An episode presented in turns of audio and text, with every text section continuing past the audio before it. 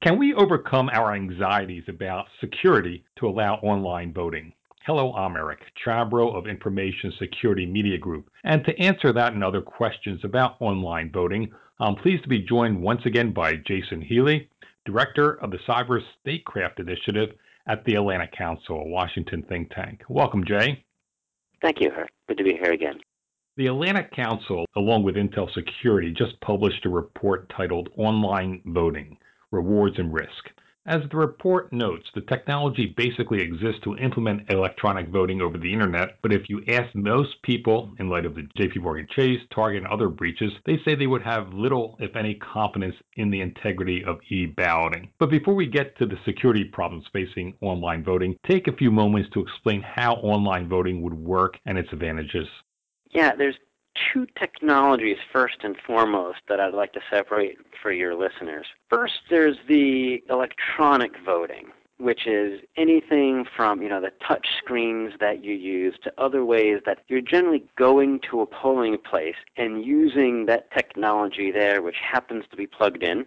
You know, it's electronic from there. That's been transformative. It is just widely used in the Indian election in every polling place. It helps drive down costs because you don't have to print ballots. We wanted to look not so much at that, but really the online voting where you're not going to a polling place. You're using your own phone or your own home computer, and you're using that existing consumer technology to make the vote, which is collected over the internet.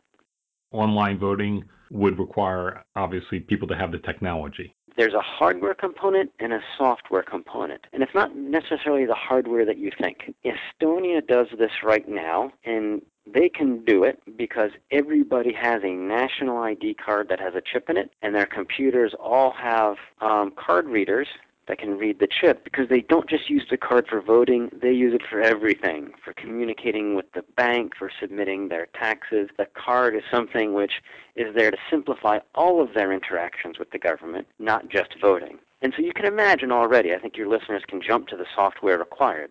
You know, you need some cryptographically secure way to, to be sure that this is the right card, to be able to record the vote, to be able to make sure the person that you can vote with secrecy, you know, you can be sure that this person has voted, but you can't know exactly how they voted.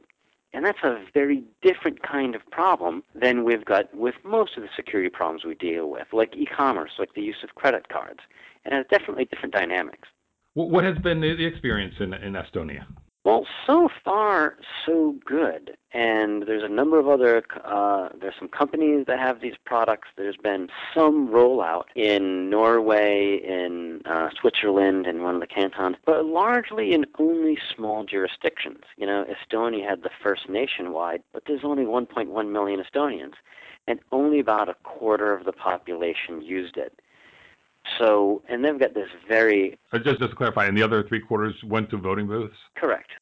But interestingly, the Estonian technology allows you to vote more than once, and they only count the last ballot. So there's uh, a lot of people that like this kind of voting technology. If you're living in a country where maybe your vote is being coerced, or maybe your vote is being bought, it kind of separates that, it breaks that chain because you can vote many times. So you can't know if a vote is going to stay bought or if you're coercing someone to vote in a particular way, then it doesn't really work anymore. You, you could be coerced to vote one way, then. right, right. Just change your, change your vote the next day. Yeah, exactly. I don't know if they would be able to tell if they capture your device whether how you voted or not. It certainly becomes much, much more difficult. To get online voting accepted elsewhere in the United States or places like India, any any democracy, what are the security challenges that must be overcome to be able to vote online? I think the challenges are very, very significant. Imagine if someone wrote a Zeus bot to go after elections. Right? I mean, we've had so much trouble going after Zeus that goes after financial transactions. If someone really wanted to throw an election or influence an election, we know how much people are willing to spend on that. You know, a million dollars to write an awesome election bot would be more than enough money and would make things very difficult. So almost every problem we have in information security, we have here. If you're trying to get people to register online, most people register at the last moment. A denial of service attack could disenfranchise people. If you all have to vote on the same day, then that makes it easy for denial of service attack that could disenfranchise people. If you're collecting the votes in one place and collecting them over the internet, that gives an excellent opportunity for people to try and break in and change the votes. Now, this is difficult for finance sector, for government, and everyone else to get through normal IT challenges. Elections in the U.S. are run at the local level. They're run at the county or state level, where they're not going to have dedicated chief information security officers to really do this, right? There aren't enough people that are going to be listening to Eric Chabrow broadcast or, or reading government information magazines, right? So does this make this an impossible challenge? Boy, I think it's going to be and some of the experts that we talked to, they were saying 30 to 40 years before this can happen on a large scale, meaning across the United States for a real national election, because you want to solve identification, you want to solve authentication, you want to solve availability and making this DDoS proof. You have to figure out almost every other security problem before you can get this to work. Now, I'm not convinced that the American electorate would wait that long. That means people that grew up using Snapchat in their mid teens would be 45 or 50 before they could shift to start voting. I suspect that it's going to come earlier. Either we get a great disruptive defense technology that makes everything simpler. You know, we reinvent the internet, or we're able to just um, American people just decide that they're going to accept a national ID card. I don't see either of those happening. But we might change exactly what we expect out of elections. We didn't always have a secret ballot in this country. You know, it's only been in maybe the last hundred years, we really went to a secret ballot. We didn't allow women or other minorities to vote. We had to change what we wanted. So it's very possible that as we go forward, the digital generation, as they come in, say, you know what, maybe I don't mind if people know how I vote. Because right now it has to be secure, it has to be private, it has to be uninterruptible, it has all of these attributes that are very, very demanding attributes, and we'll probably never be able to solve all of them. So maybe parts of the American electorate the digital natives will decide that they don't need all of them. Maybe they're happy to vote in the clear. And then you start getting it to be a much more solvable problem. This uh, transparency could be open itself to coercion, then, wouldn't it?